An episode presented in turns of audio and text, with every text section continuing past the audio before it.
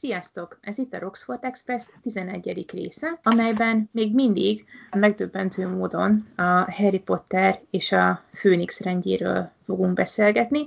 Ez az első olyan kötet, amelyről már a harmadik adást készítjük, de hát kénytelenek voltunk, mert rádöbbentünk, hogy az előző kettőben még egyszer se beszéltünk Ronról, és hát nyilvánvalóan ez tartatatlan állapot, ahogy nem szolgáltattunk neki még igazságot, úgyhogy mielőtt elfelejtenénk, akkor beszéljük is meg, hogy mi történik Ronnal ebben a kötetben, és előre bocsájtom, hogy nekem nem volt a kedvencem, sőt.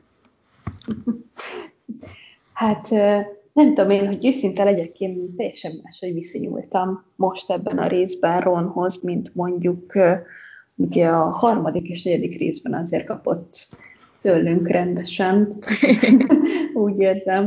Én itt az ötödik részén egy kicsit így hátrébb állok ebbe a Ron ütlegelésébe, és, és inkább, um, hogy is mondjam, hogy kell ezt fogalmazni, és sok mindenben együtt tudtam vele érezni, hogy, hogy úgy mondjam.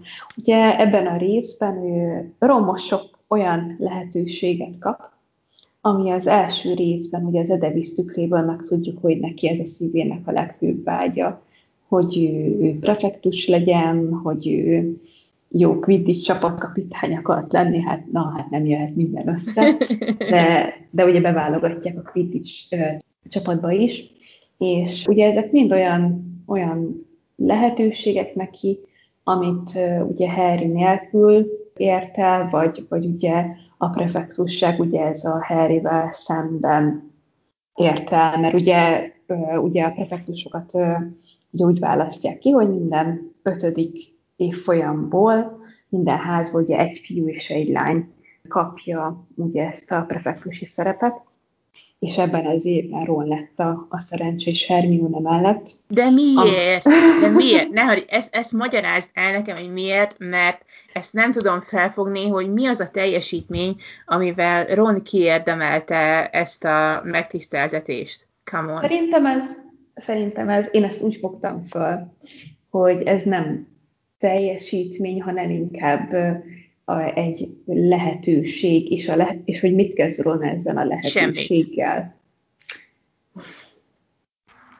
Oké, okay, rendben, akkor térjünk tovább a következő témánkra. Hát de mit kezdett vele? Hát nem is csinált soha semmit. Így az egyetlen dolog, amikor prefektuskodott, az még a tanév legelején volt, amikor ugye a vonaton el kellett menniük Hermione-val itt ilyen prefektusi megbeszélésre, meg utána terelgették az első éveseket, de utána mindig csak Hermione volt az, aki csinált is valamit, Ron meg csak nyomta mi Jó, hát a bátyaival szemben. De hát azt hát... nem tudjuk, hogy egyébként most a folyosón miket csinált, mert ugye mi Harry szemszögéből látjuk a dolgokat, szóval... Uh-huh, uh-huh, uh-huh, uh-huh. Hát igen. Uh-huh. Ez így van. Nem rón az elbeszélni továbbra sem. Szóval befejezhetem? Oh, jó. Szóval én ezt a perfektusi dolgot, ezt egy, egy lehetőségnek fogtam fel, amit, amit Ron kapott, és hogy, hogy egyáltalán így Harry árnyékából legyen egy kicsit esélye kilépni.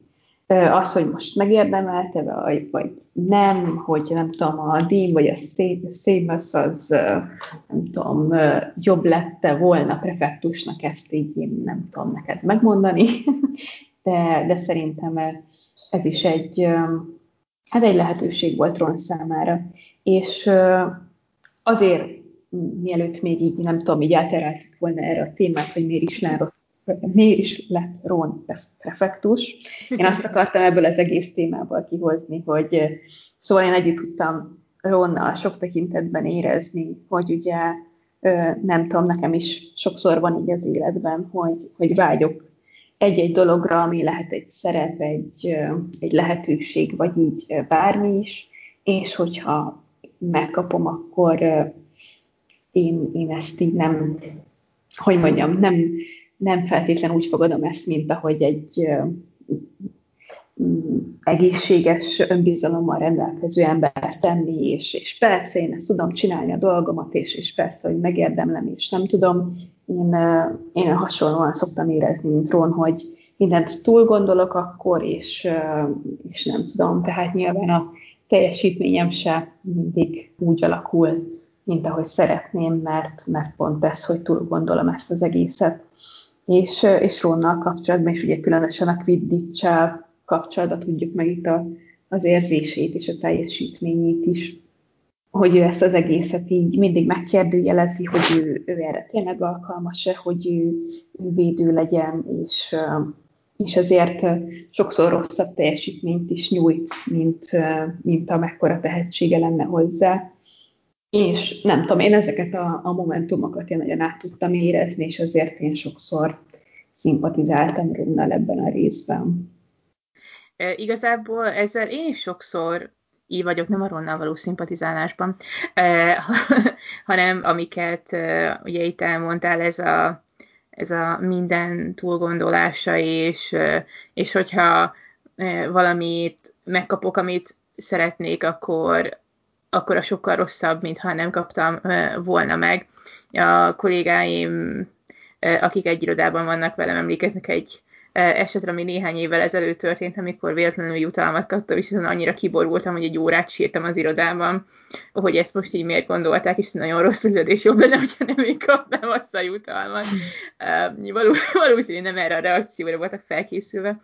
De szerintem én, nem tudom, sokszor úgy vagyok az olyan dolgokkal, és tudom, hogy ez nem logikus, amiket én is megtapasztalok, hogy valami, valami szimpátiát ébreszt bennem már, mint hogy amikor valaki ugyanazon megy át, mint, mint amin én, de vannak olyan dolgok, és az is szerintem egy ilyen, amit annyira utálok magamban, hogy másnak se bocsátom meg. És, és nekem ez, ez ilyesmi. Én annyira utálom magamban, amikor, amikor elvesztegetek egy olyan lehetőséget, amire már régóta vágytam, és aztán annyiszor megcsináltam, hogy Jézus Mária, mérföldes listán van olyan dolgokra, amiket, amik ott voltak így egy karnyújtásnyira, és mégis elcsesztem őket. És ez, amit soha nem tudok megbocsátani magamnak, és nem tudom megbocsátani másnak se. És, és amikor meg így, nem tudom, szerintem azért triggerel engem annyira ez a rom prefektussága, mert jött a quidditch ellentétben, meg még egy lehetőséget kap, amit szerintem nem érdemelt ki. Mert a, a Quidditch-nél persze ott nyilván nem a semmire válogatták be a csapatba, és ugye be is bizonyítja idővel, hogy túl tud lépni magán, de, de a prefektusság az böki a csőrömet. De hát ugye ez is megmutatja, hogy mindenki így a, a saját kis nyavajáit olvassa bele ezekbe a történetekbe, meg olvassa rá Ron fejére.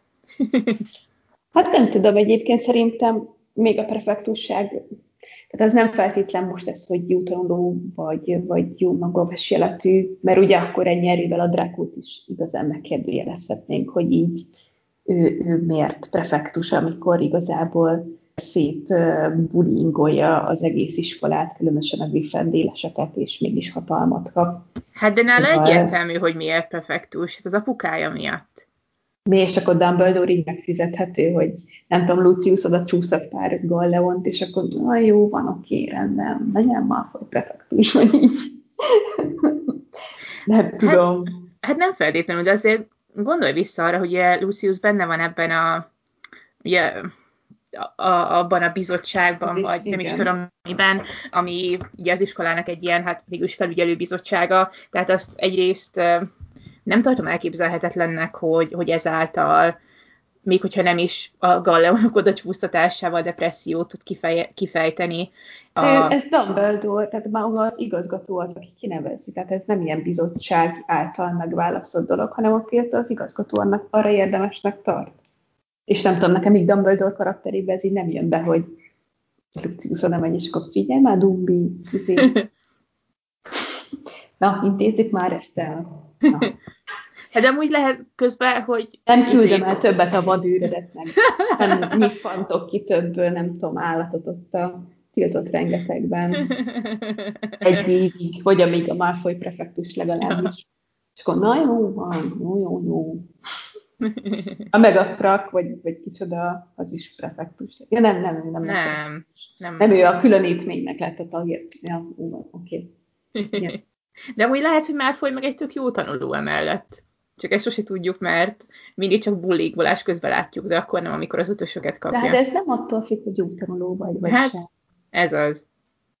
Ez, ez más. És például, amit az iskolához való hűséget, azt oké, okay, rendben, Harry, ő nyilván többször, meg, meg nem tudom, más módon bizonyította, de hogyha megnézzük mondjuk az évfolyamból, hogyha Harryt nem számítjuk, hanem csak a többi fiút, akkor Róna következő, aki többször bizonyította az iskolához való hűségét.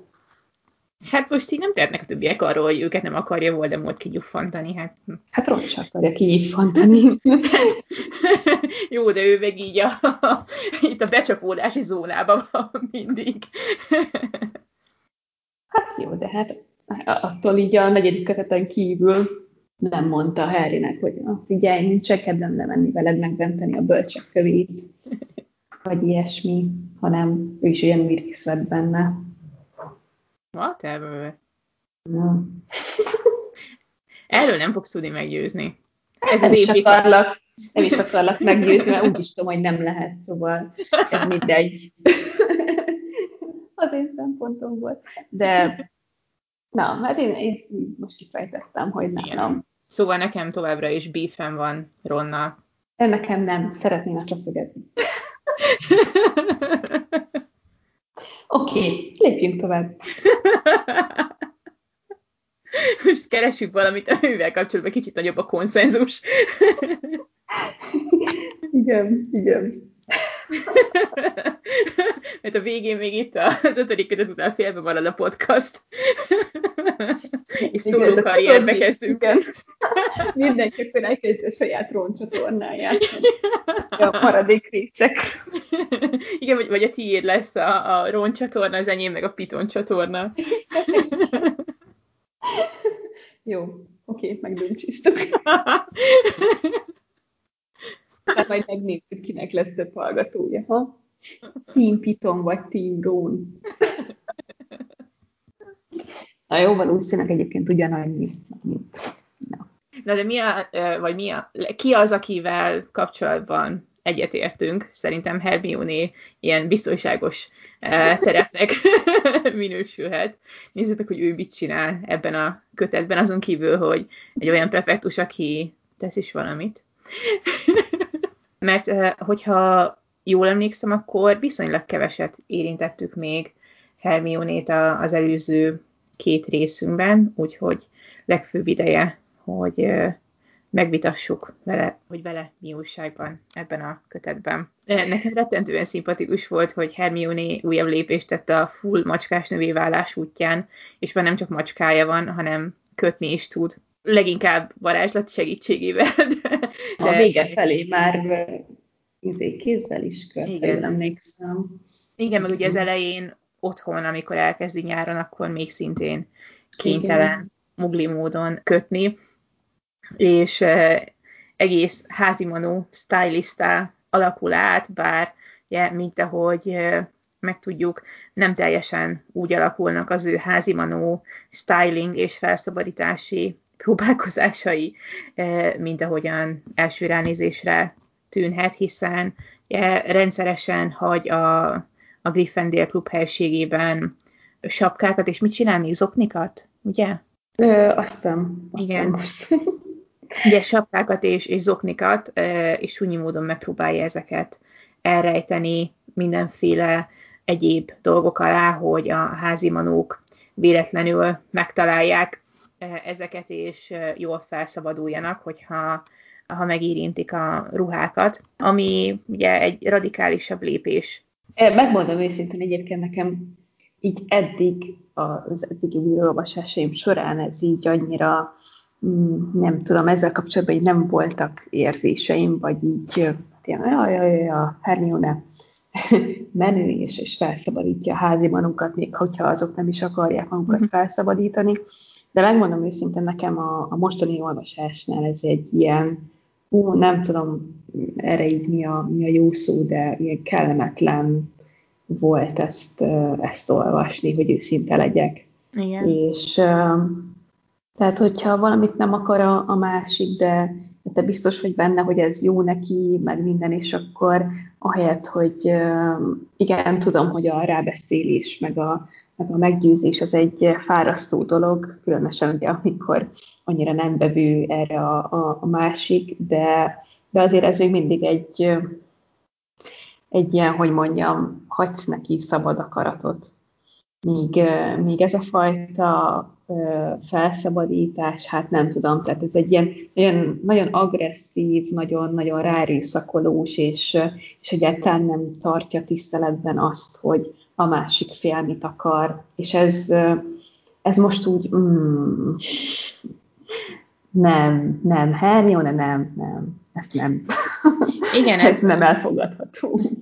Igen, ez a, ez a, az a fajta jó szándék, amivel a pokolba vezető út van kikövezve. Mert uh, nyilván, amikor Harry segítkezett a Dobby felszabadításában, az is egy ilyen súnyi dolog volt, viszont nem Dobival szembe, és Igen. ott szerintem teljesen érthetőnek tarthatta mindenki, hogy miért úgy intéződött az a dolog, ahogy Igen, intéződött. Igazából, igazából ugye a Harry fajta felszabadítás az olyan volt, nem? Mint amikor egy, mondjuk egy bántalmazó kapcsolatból a bántalmazott félt megmented, mármint, tehát hogy a bántalmazott fél is akarja, hogy megmentsék a bántalmazott féltől. Tehát, hogy igazából ez, ez olyan míg, míg a Hermione féle módszer ez tök olyan, mint hogyha a bántalmazott, hogy mondjam, még keresni ezeket a kifogásokat, ott még abban a szakaszban van, hogy de hát ez nem is így van, meg nem is mindig rossz, meg hát szeretelni, és bla bla bla, és, és még hogyha, mint hogyha ezt a szemét kezdenéd el kirángatni otthonról a, a nem tudom, bőröngyeivel együtt. Nem? Igen, és és nyilván itt is lehet ezt így relativizálni, hogy, hogy például egy mennyivel van nagyobb szüksége egy Roxforti házimanónak a felszabadításra, mint mondjuk egy olyan házimanónak, mint mondjuk egy olyan tényleg rossz helyzetben lévő házimanónak, mint, a, mint amilyen Dobby is volt. Nyilván abszolút az az ideális, hogyha minden házimanó szabad lenne és maga dönthetné el, hogy hol és mit akar dolgozni, hiszen azért ez az egész helyzet is rámutat arra, meg ugye az Umbridge bizonyos dolgai, hogy milyen nagy vak volt ez a varázsvilágban, hogy minden nem ember, vagy minden nem varázsló lényre csak így a saját kontextusukban gondolnak, tehát hogy, hogy hogyan hasznosak ezek a lények a varázslók számára. És ugye nem, nem úgy tekintenek lényekre, hogy milyenek ők magukban. És ez a kentauroknak, a kentaurok kérdésében jön ki szerintem nagyon élesen, hogy ők azok, akik igazán veszik, hogy rájuk a, a varázsvilág, vagy a varázslók kontextusában tekintenek, mikor ugye ők teljesen független mm. lénynek tartják magukat, és azok is, és ugye az a tudás, amivel ők rendelkeznek, az nem azt a célt szolgálja, hogy a, a varázslóknak meg az embereknek jobb legyen. Na de visszatérve az eredeti kiinduló pontunkra, nyilvánvalóan Hermione nagyon jó szándékú, ugyanakkor a, a, jó szándék az, azért nem mindig pozitív, és szerintem a jó szándékkal is meg lehet folytani embereket, hogyha megmanókat, meg bárkiket, hogyha ők úgy érzik, hogy nincsen erre szükségük, és az ugyanolyan terhes lehet, mint mondjuk, hogyha negatív módon közelednének hozzájuk. És ez a jó akarás olyan módon, hogy nem kérdezzük meg a másikat arról, hogy, jót, hogy ő akarja, hogy segítsünk neki, ez, ez rettentően káros és nyomasztó, és nyilván itt Dobby ilyen villámhárítóként működik ebben a rendszerben, hogy senki ne sérüljön meg, hogy Hermione se legyen szomorú, meg a házimanók se szabaduljanak fel akaratukon kívül, de hogyha ő nem járna közben, és nem menteni meg ezt a helyzetet, akkor itt lehetnének sokkal szomorúbb következmények is. Igen, igen, abszolút, abszolút. Másrésztről meg azért, hogy ne csak, nem tudom, kritizáljuk Hermione ebbe a részbe, hogyha már több részen keresztül alig beszéltünk róla, pedig nagy kedvencünk mindkettőnek. Azért ugye például, hogy megalapítja Harryvel karöltve, de igazából ez az ő ötlete ugye a, a DS-t, vagyis a Dumbledore seregét, ezt a kis önképző kört, ez azért egy mm, nagyon, nagyon király lépés részéről viszont, hogy itt kezébe vette a, a dolgokat, és itt megkérdezte azért Harry, és eléggé tapintatos is volt, hogy sokat tudott várni ezzel kapcsolatban, mire Harry úgy döntött, hogy mégiscsak belevág. Úgyhogy mm, hát igen, a házi manok tekintetében annyira most nem remekel, de, de más dolgokban meg meg eszméletlenül éretten gondolkodik, és, és tényleg felnőttként, akár csak hogyha, vagy pedig ugye azt is, hogy hogyan kezelje ezt a narratívát, amit, amit ugye Harry és a, a története kapott a minisztérium felől, hogy ezt is, ezt a helyzetet is hogyan lehetne feloldani tök jól, és erre is azért ő találja meg a megoldást. Igen, és ugye Hermione az egyetlen, aki már a fél év elején felfogja, hogy mi következik. Aki, aki megérti, hogy a sorok között mit mond Umbridge, és szerintem tényleg ő az a karakter, akit az ember bármilyen nehéz szituációban maga mellett akar tudni, nem csak egy ilyen élethalál Voldemort elleni küzdelemben, hanem lényegében bármiben, hiszen itt sokat gyára bizonyítja, hogy egyrészt nagyon jó szervező, jól átlátja a kapcsolatok dinamikáját, és nem csak az ilyen szakmai, mondhatni, vagy varázslással kapcsolatos dolgokat, hanem ugye ő az, aki végig megpróbálja Harry és Cho útját is egyengetni, vagy aki próbál egy picit segíteni Harrynek abban, hogy, hogy mi is történik, és közben meg szintén milliómodik alkalommal bizonyítja, hogy mennyire okos, hiszen ugye ő az, aki egyrészt gondol arra, hogy, hogy kellenek kommunikációs eszközök a Dumbledore seregében, illetve kellenek biztonsági lépések is.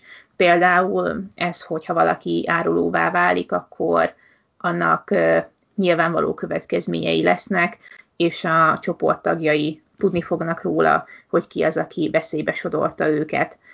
És ugye az, ami, hogy is hívták a csóbarátnőjét, Marietta? Igen, igen, igen Marietta. Az a, ami Mariettával történik, hogy szerencsétlennek ilyen rettentően ragyás lesz az arca, az ugye ki fog először még a tapasztaltabb varázslókon is, már, már mint az, hogy mm-hmm. uh, hogyan uh, tudják ezt eltüntetni, szóval itt megint csak nyilvánvalóvá válik, hogy Hermione nem kis pályázik. igen, hogy ellenségként nem nagyon szeretne az ember látni, azt hiszem, igen. Abszolút.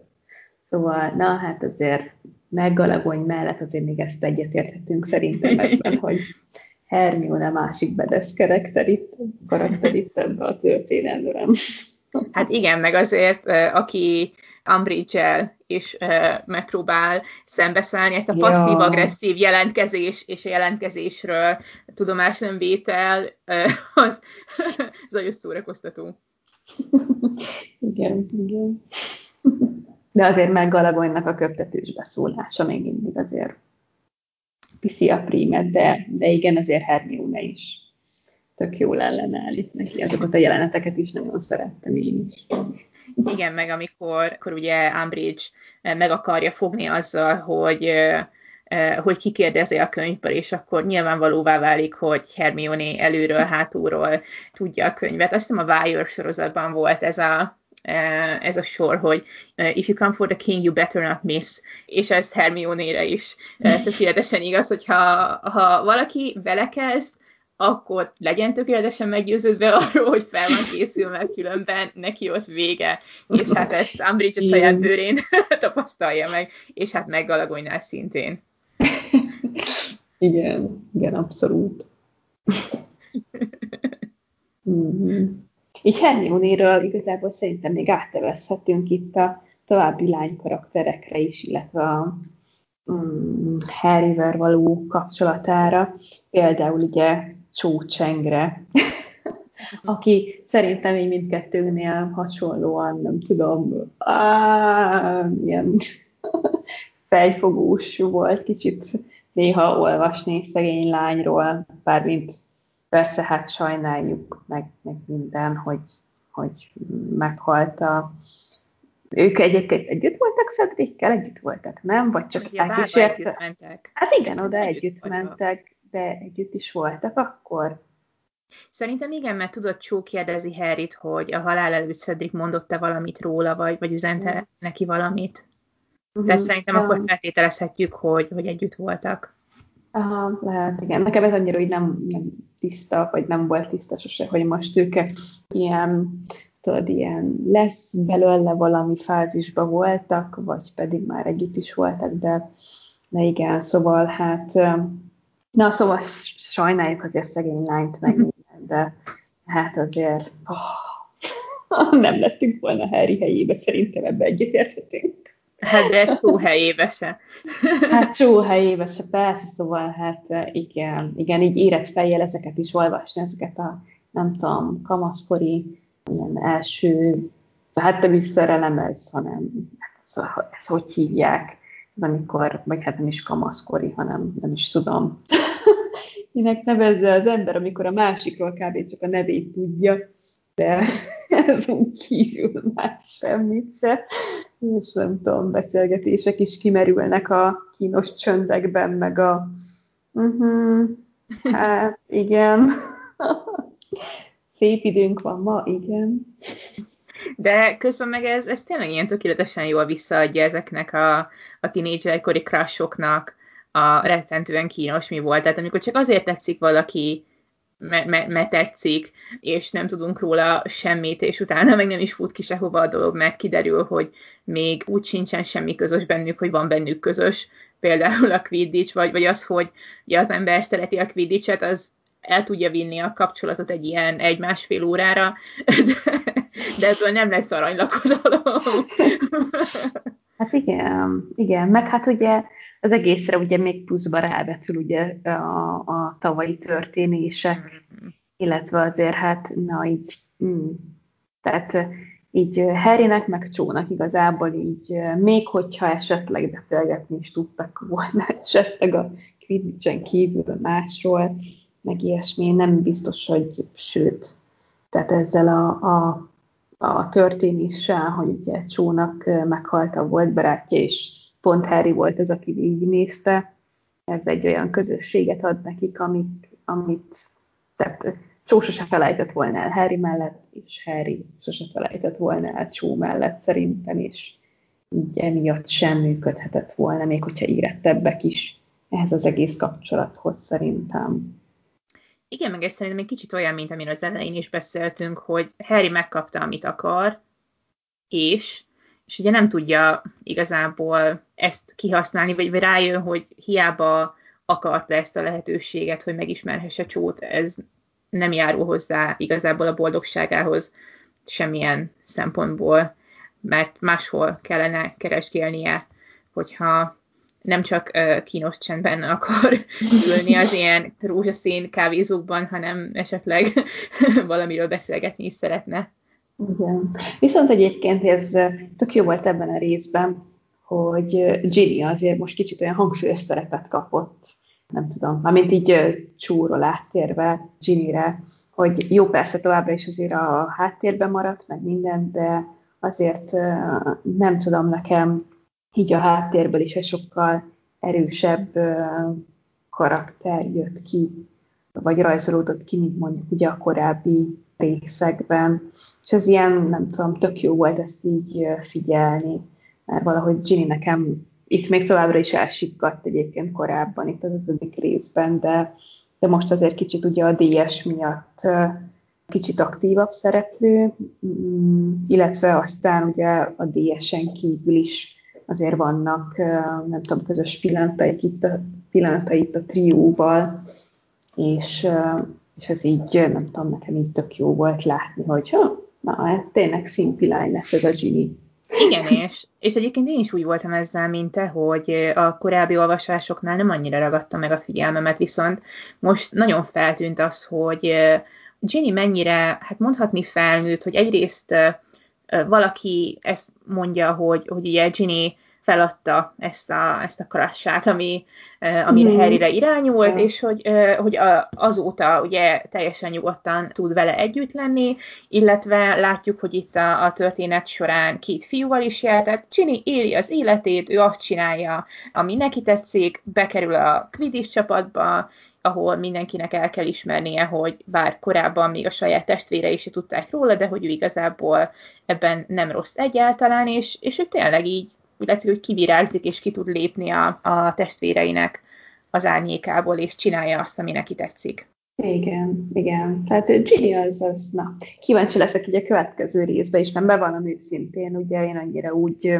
sose figyeltem őt egyébként, úgyhogy a következő részben azért kicsit nagyobb, nagyobb figyelmet fogok ráfordítani majd, hogy na, itt is hogy alakulgat, én meg minden, úgyhogy, úgyhogy tök jó, tök jó volt tényleg igen, én első körben annyira furcsáltam ugye azt a végkifejletet, ami Ginny-t érinti majd az utolsó ja. kötet végén, ja. de most, ahogy haladunk e felé, valahogy azt érzem, hogy hogy túlságosan meglepődtem én annak idején, és, és sokkal mm. logikusabb, és sokkal több értelme van annak a végkifejletnek, legalábbis ennek a részének, mint amit akkor gondoltam. Persze az is tény, hogy amikor elsőre olvastuk, akkor évek teltek el a Igen. kötetek közt, és még az újraolvasásokkal együtt is, és azért szerintem hajlamos az ember megfeledkezni ezekről az apró lépésekről és az apró karakterváltozásokról, amiket mondjuk most, hogy így egymás után szakmányból olvassuk a, a könyveket, sokkal jobban észreveszünk.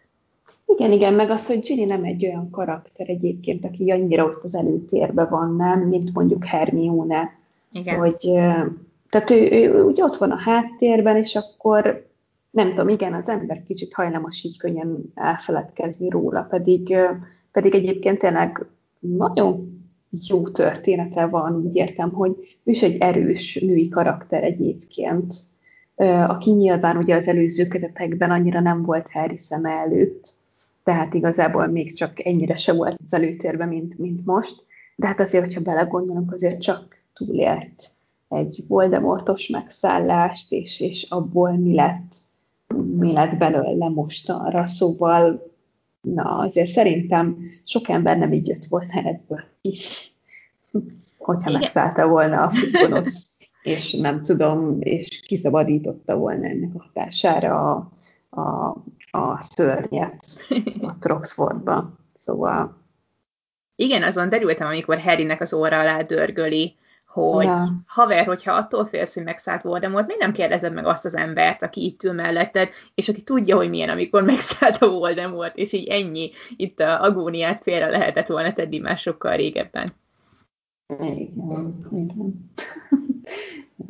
Úgyhogy, na, Ginny, Ginny nagyon, nagyon ugye, szív csücsök lesz szerintem itt a végére. Mondjuk. Még a végén igazságot szolgáltatunk Ginnynek. Persze, na nem. Ez nem is kérdés. De egyébként mondom, tehát én is így azok közé tartoztam mindig is, akiket így meglepett, hogy mi, miért Ginny, ugyan már, hát mi, mi, mi van Ginny-vel? Ki, ki? Jó, nem az, hogy ki az a Ginny, de, de mi van?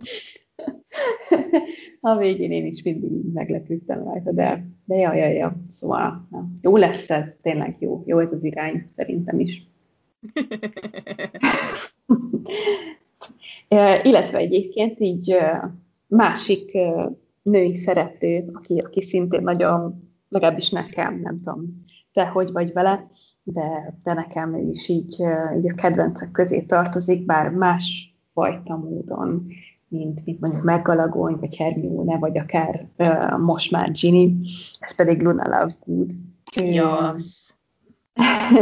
Aki így ugye ebben a részben kerül a képbe, és, és hát ő egy eléggé furcsa jelenség, így nem csak a, a Roxford diákok között, hanem, hanem úgy egyáltalán szereplők között, tehát így nem tudom, első olvasáskor emlékszem, hogy nem nagyon tudtam őt hova tenni, hogy ő most így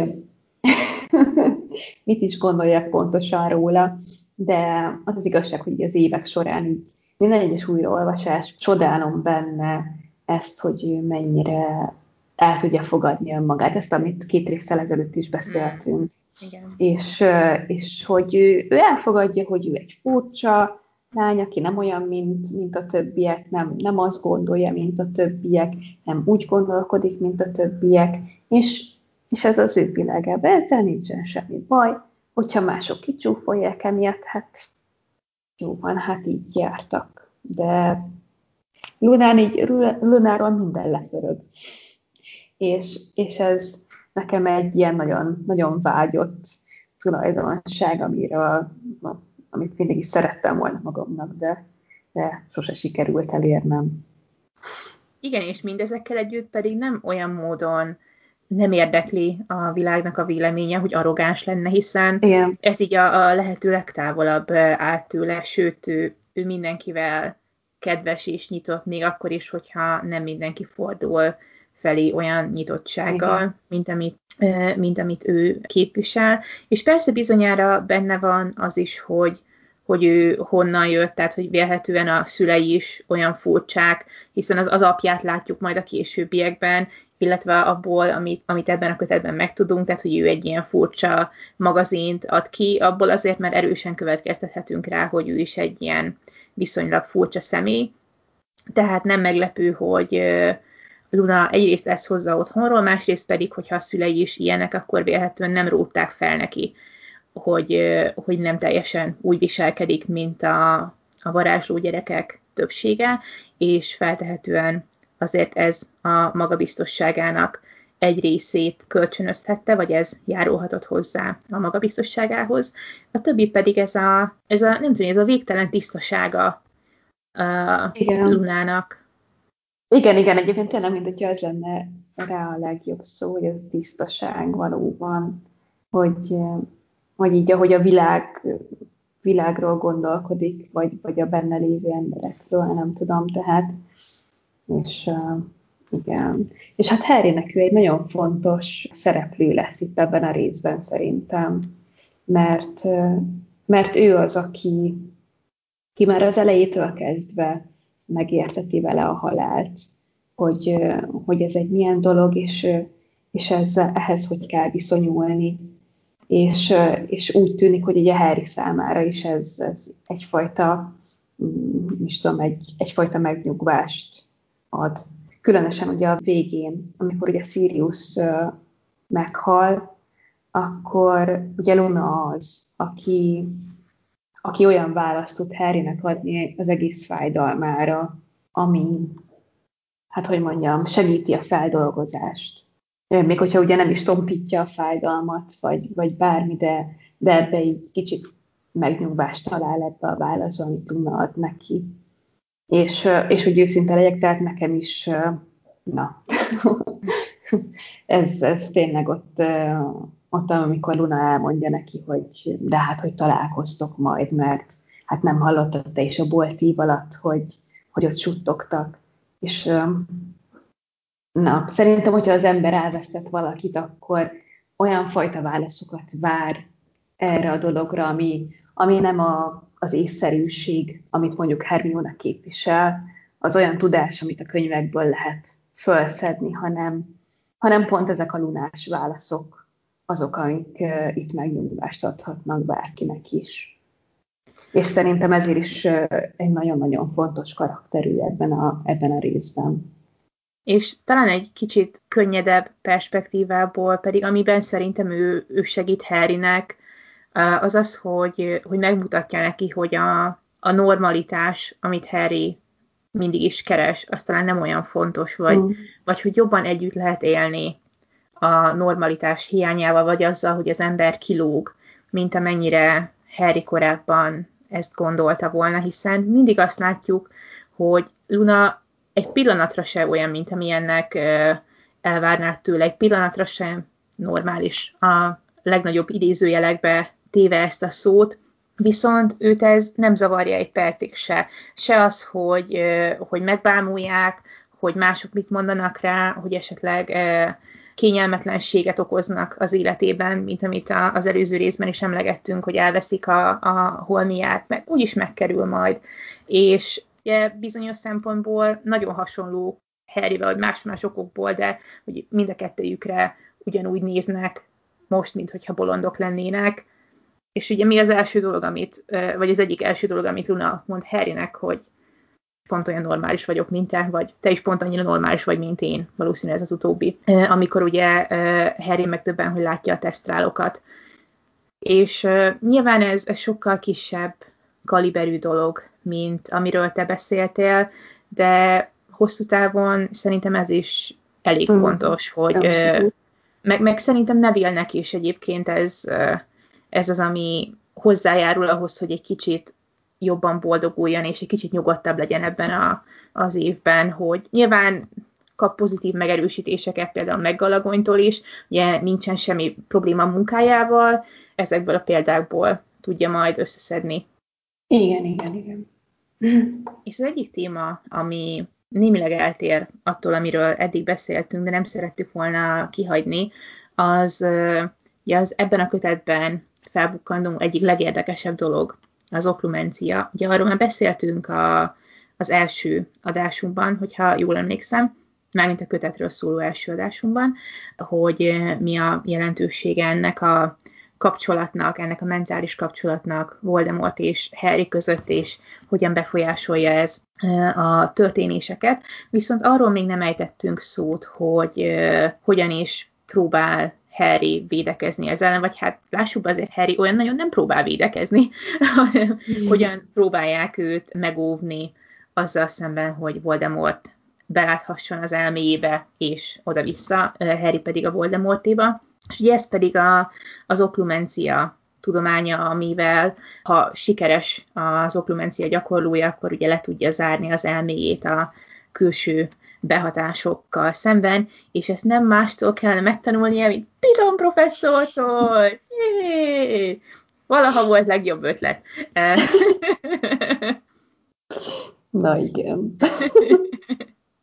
és nekem ez fel sem tűnt a korábbi olvasásoknál, de mondjuk, ha ennek a podcastnak van valami tanulság, az az, hogy a korábbi olvasásoknál nekem semmi nem tűnt fel. Nekem se, hogyha egyébként ez megnyitjuk ezek szerint. nem tudom, mit csináltunk az eddig életünkkel. De ami nekem most nagyon érdekes volt, az az, hogy miért is Piton a mestere az oklumenciának. Persze dramaturgiai szempontból nyilván azért Pitonnak kell ezt tanítania, hogy ne legyen sikeres ez a vállalkozás, hiszen állandóan egymás torkának ugranak, és, e, és kölcsönösen ki nem állhatják egymást. Ugyanakkor, hogyha ettől a praktikusoktól eltekintünk, akkor én érdekesnek találtam azt, hogy persze, hogy pont ő ennek a mestere, hiszen Piton az, aki, aki azt szeretné, hogy annyit lássanak belőle, amennyit magából megmutat, leginkább semmit. Közben pedig minden alkalommal jól látjuk, hogy ez mégsem sikerül neki, hiszen állandóan elárulja magát, például azzal, hogy, hogy nem tud úrá lenni az érzésein Harry vagy Sirius közelében, és nem is kell az embernek legilimenciát alkalmaznia és belemásznia a fejébe ahhoz, hogy tudja, hogy mire gondol, hiszen ezekben a helyzetekben annyira, annyira nyilvánvaló, hogy mire gondol, hogy ezt a Roxforton mérföldekre is hallják vélhetően, még a kentaurok és a sellők is. És nekem ez azért is volt most valamiért nagyon feltűnő vagy, vagy kiemelkedő dolog, azon túl, hogy Piton, mindig képzeljétek el a szívecskéket a szemembe, amikor Pitonról beszélek, és nem jártok majd távol az igazságtól. Mert ebben valahol annyira magamra ismertem, pedig ugye korábban azt mondtam, hogy nem változtatom görényi a hallgatókat, meg a békájukat sem akarom meg, megmérgezni, most meg kiderül, hogy igen. De azt ö, valamiért nagyon magamra ismertem abban, hogy, hogy én is mindig azt szeretném, hogy pontosan olyannak lásson a világ, amilyennek én szeretném, hogy lássanak. És, és az egyik dolog, amit a legjobban utálok, hogyha félreértenek, uh, ami nyilvánvalóan elkerülhetetlen, e, és amikor e, még így a mindennapi kommunikáció során is, amikor az ember tanár és a teszteket javítja, akkor pedig kiderül számára, hogy sokkal több lehetőség van a félreértésre, mint azt korábban gondolta volna. De, de nem tudom, tehát én ezzel, ezzel nagyon együtt tudtam érezni, hogy, hogy milyen ez, amikor az ember szeretné, hogy valamilyennek lássák, és, és kiderül, hogy még akkor sem tudja ezt befolyásolni, hogyha varázsereje van, ha nincs varázsereje, akkor pedig végképp esélytelen ez a, ez a dolog, és nem az oklumenciát kell megtanulni, hanem azt, hogy, hogy arra nincs befolyásom, hogy mások mit gondolnak rólam. Ez, ez egy tök érdekes párhuzamod volt egyébként, ja, amikor így ezt olvastam itt a, mm, ebbe a kis uh, jegyzetünkben. Nekem, nekem ez nagyon tetszik, ez a, ez a gondolat, meg ez a párhuzam. Igazából ezt így nekem nem is jutott eszembe. én így a oklumenciával kapcsolatban én igazából így mondtam, hogy ugye mi az, mik azok az okok, amik miatt Harry képtelen volt ezt megtanulni, azon kívül persze, hogy nem egy szorgalmas diák. De, de hogy ezeken kívül, hogy milyen okok vezettek oda, hogy, hogy, hogy ezt nem sikerült megtanulnia, miközben ugye tudjuk, hogy például mondjuk a patronus bűvájt azért Lupin mellett azért csak elsajátította, bár az sem ment könnyen, de, de hát azért mégiscsak utána úgymond olyan szinten sikerült megtanulnia már ezt a, ezt a varázsikét, hogy ugye felnőtt, tapasztalt varázslók is a csodájára járnak, hogy egy inkarnálódott mhm. patronus képes megidézni, és nem csak ilyen kis felhűcskéket ereget. Tehát ugye ez nem azt jelenti, hogy Harry kevésbé tehetséges varázsló, igazából a, a motivációi azok, amiken dolgozni kell szerintem egy, egy tanárnak, és hát nyilván ugye Piton sajnálom, de nyilvánvalóan nem az a tanár, aki, aki Harryben motivációt és hát igazából ez is annyira igaz, mert, mert mégis hát ébredsz benne motivációt, amikor ugye a saját kis személyes emlékeibe, mint a csóval kapcsolatos élményeire fókuszál Piton, miközben belemászik ugye Harrynek az elméjére. Szóval azért néha sikerül így kicsiholnia, de, de alapvetően ugye Piton nem ezekkel a pozitív pedagógiai módszerekkel dolgozik, hanem, hanem a másik véglet. Illetve szerintem még az is egy fontos ok lehetett itt, hogy Harry sikertelen volt ezzel az oklumencia tanulással, ugyanúgy, mint ahogy anno a patronus bűbájjal is, hogy ugye Harry továbbra is vágyta ezeket a, ezeket a látomásokat, ugyanúgy, mm. ahogy annó ugye a patronus bűbájnál is, hogy bármennyi is borzalmas volt hallani az édesanyja sikolyát, meg minden, de, de mégiscsak az édesanyjáról van szó, és hogy ő, ő ezt hallani akarta, még hogyha ugye egy szörnyű emlék is társult hozzá, de, de ugye így került kapcsolatba valamennyire az édesanyjával. Itt meg viszont ugye Voldemort kíváncsiságot ébresztett Harryben, hogy mégis mi lehet ott, és, és igazából már a végén már bele se gondolt, hogy, hogy ez mit jelent, milyen következményei lehetnek, hanem ő csak tudni akarta, hogy mi ennek a látomásnak a vége, és mit őriznek ott. És bevallom, hogy nekem ennél a résznél én ezt nem tudtam neki megbocsájtani, hogy belemászott a, a merengőbe ilyen teljesen bullshitokkal, mm. hogy jaj, hát ha megtud valamit arról, amit Piton nem mond el neki, és emlékszem, hogy amikor ezt olvastam, akkor azt a hasonlatot hoztam fel neked, amit egyébként azóta is én jogosnak érzek, hogy ez olyan, mintha nem tudom, ott hagynám a telefonomat az irodába egy hallgatóval, mert ki kell szaladnom valaki másról segíteni, és akkor közben a, az a hallgató átnézni a mesztelen fotóimat a képemen azzal a bullshit ürügyel, hogy hát ha ott vannak az EH kérdések is köztek, come on. az EH kérdések nem ott lesznek, e, és a látomásra a válasz nem ott lesz, és, és nyilván ami kiderül, az, az Harryt legalább annyira sokkolja, mint, mint Piton sokkolja az, hogy ez az egész kitudódott róla, de nekem ez akkor is ráadásul így, így tanár-diák viszonyban is így ilyen módon visszaélni a másiknak a magánéletével és, a, és az emlékeivel. Ne, nem tudom, nekem ez, nekem ez nagyon, nagyon súlyos dolog volt, és akkor is, amikor először olvastam, de most pedig végképp ez, ez nekem megbocsájthatatlan. Még akkor is, hogyha Harry egy gyerek, és meg, meg minden egyéb. Mm. Igen, igen, igen, az az egész jelenet az valóban, igen, nekem is olyan attól függetlenül, hogy ugye én nem vagyok a Piton rajongó tábornak az erősítője, ettől függetlenül igen, én is ebben teljesen igazat adok neked, hogy ez egy, nem egy szép húzás volt, tőle, uh, igen, pont. Bocsánat. nem tudom folytatni, nem. és, és máskülönben ugye Pitonnak a megítélése is hát nem az, hogy, hogy így az ember most már megbocsátja, hogy jó van, most már értem, miért vegzálott szegény Neville ok nélkül, meg ilyesmi, de, de emellett persze, szóval maga a karakter is uh, itt mélyült, még számomra is, annó is, meg most is persze, és, uh, és ugye láttuk, hogy miket tapasztalt meg itt Jamesék és Siriusék részéről, ami hát nem kedves dolog, másrészt viszont mármint ezt tudom, hogy így nem változtat a dolgom, mert attól ugye bántalmazva volt, és annak bármilyen előzménye is van, az akkor sem szép dolog. Másrészt azért ugye ez elég ilyen egyoldalú történetnek van itt beállítva, szóval azért nem tudjuk itt az előzményeket, vagy ilyesmi, de, de ettől függetlenül persze szóval nem, nem szép dolog egyáltalán, amit vele tettek.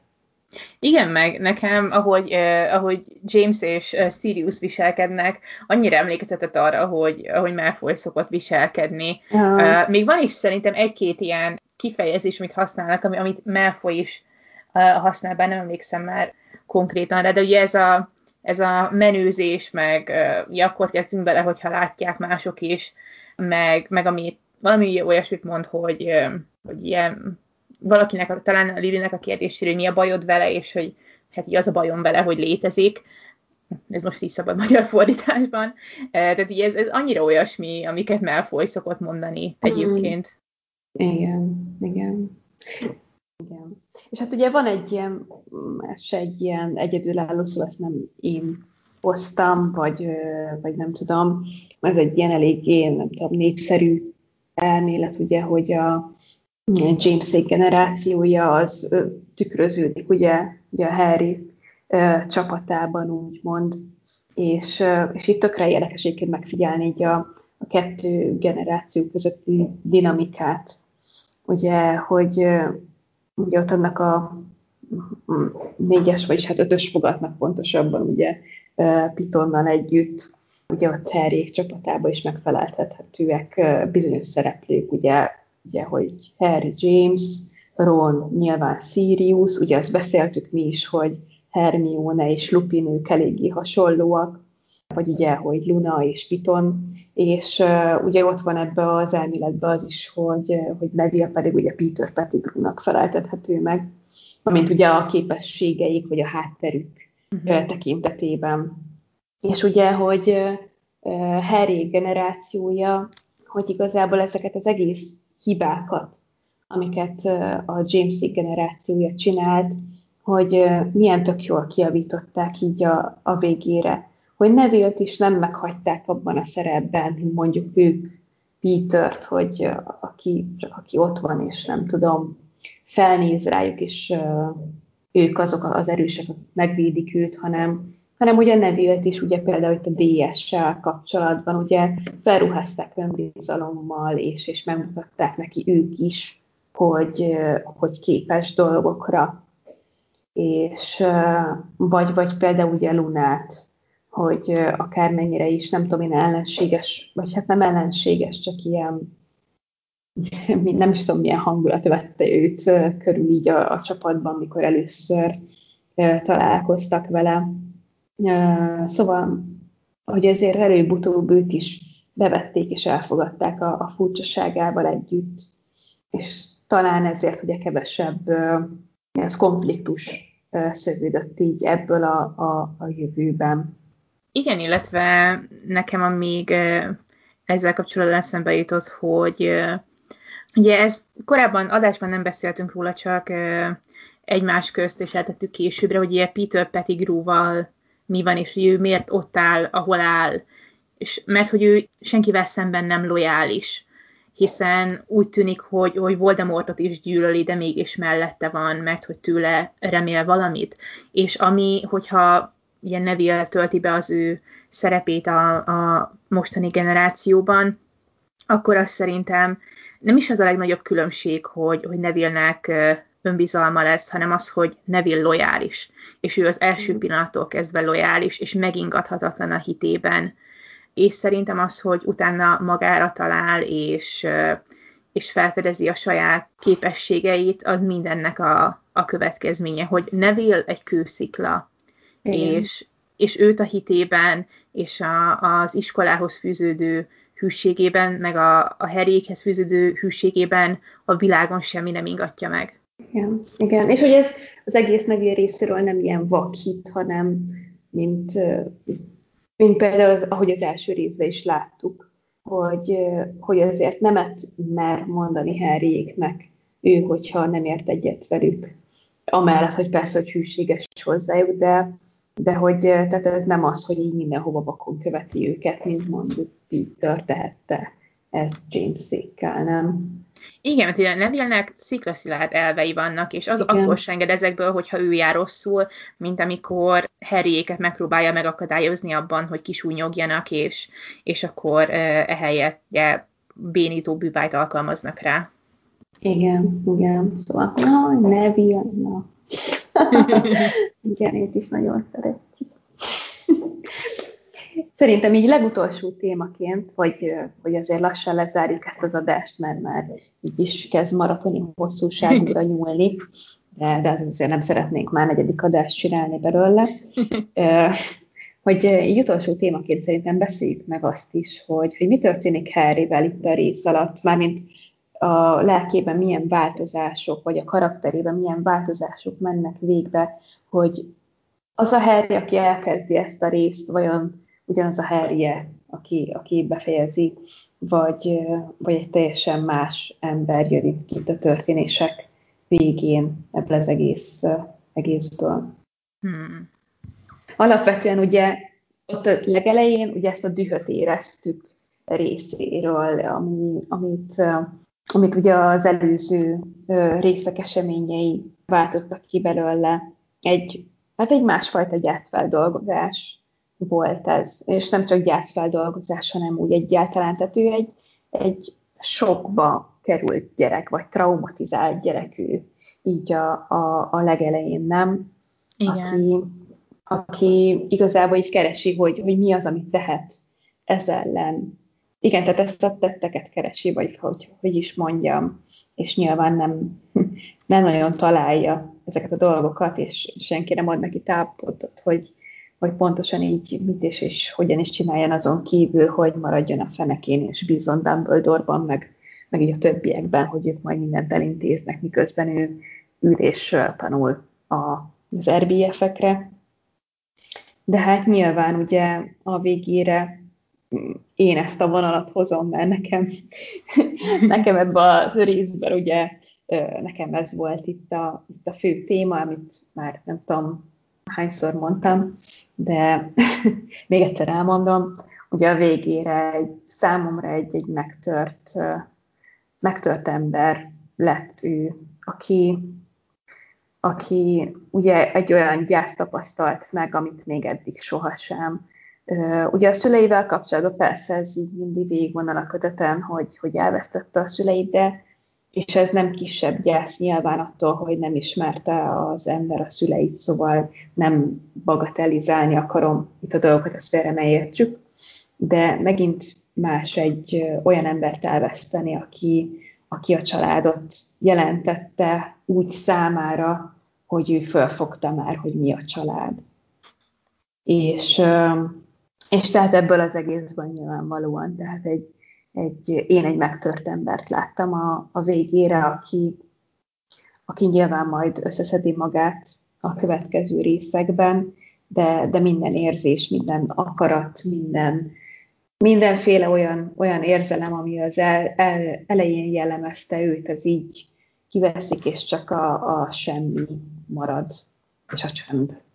És nekem így ez volt így Harrynek a, a karakterében, ez a változás, ami, ami nekem átjött. Nem tudom, hogy neked. Én, én ezt még azzal egészíteném ki, hogy, hogy leomlanak még a bálványok, amik megvoltak, hiszen ugye azt látjuk, hogy pont a Piton emléke kapcsán újra kell gondolnia, mm. hogy mi az, amit a szüleiről és, és Siriusról tud.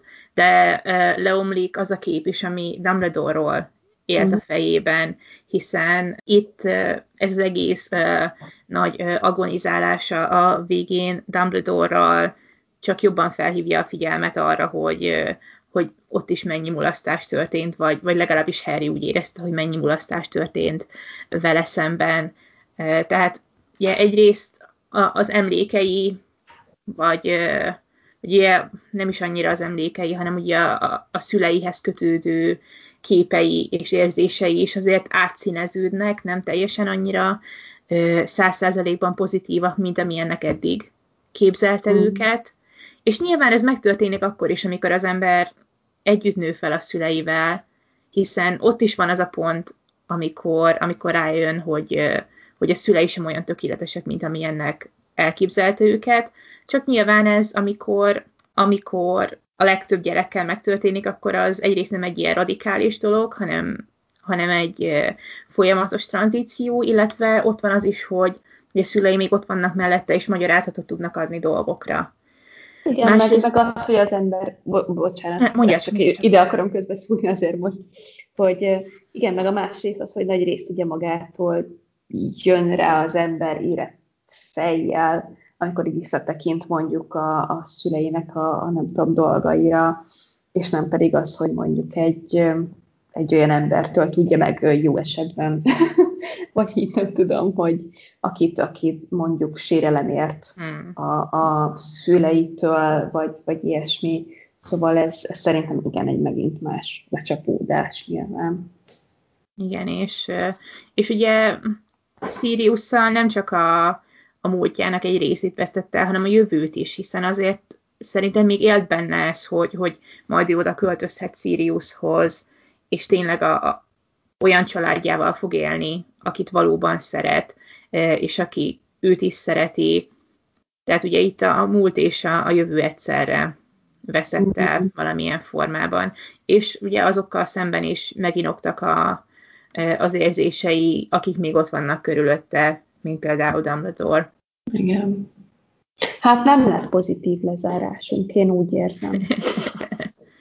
Azt hiszem a depresszív érzésnek a legdepresszív pontjára jutottunk itt el a, a harmadik részbe, mint a, a Félix rendjének a, a harmadik részében. Nem tudom, valami pozitív gondolatunk van egyébként, hogy azért ne, nem tudom, mindenki menjen és meghúzza a lapos üveget most így az adás után. Hát az, hogy a következő részben még sokkal több piton lesz. Oké, okay, tehát... szóval valami olyan pozitív gondolat. nem, nem, mert jó lesz egyébként. A, na, a hatodik rész az nekem a kedvencem, úgyhogy én nagyon várom, hogy ezt átbeszéljük meg, meg olvassuk meg minden, szóval ez nekem az első rész az ugye a nosztalgia miatt a kedvencem, a hatodik rész pedig meg önmaga miatt, mert szerintem az egy nagyon tök jó, nagyon összetett, sok témát szolgáltató, nem vidám témákat szolgáltató, az sem, de, de nagyon izgalmas rész, szóval én ezt nagyon várom. Megpitol. Igen.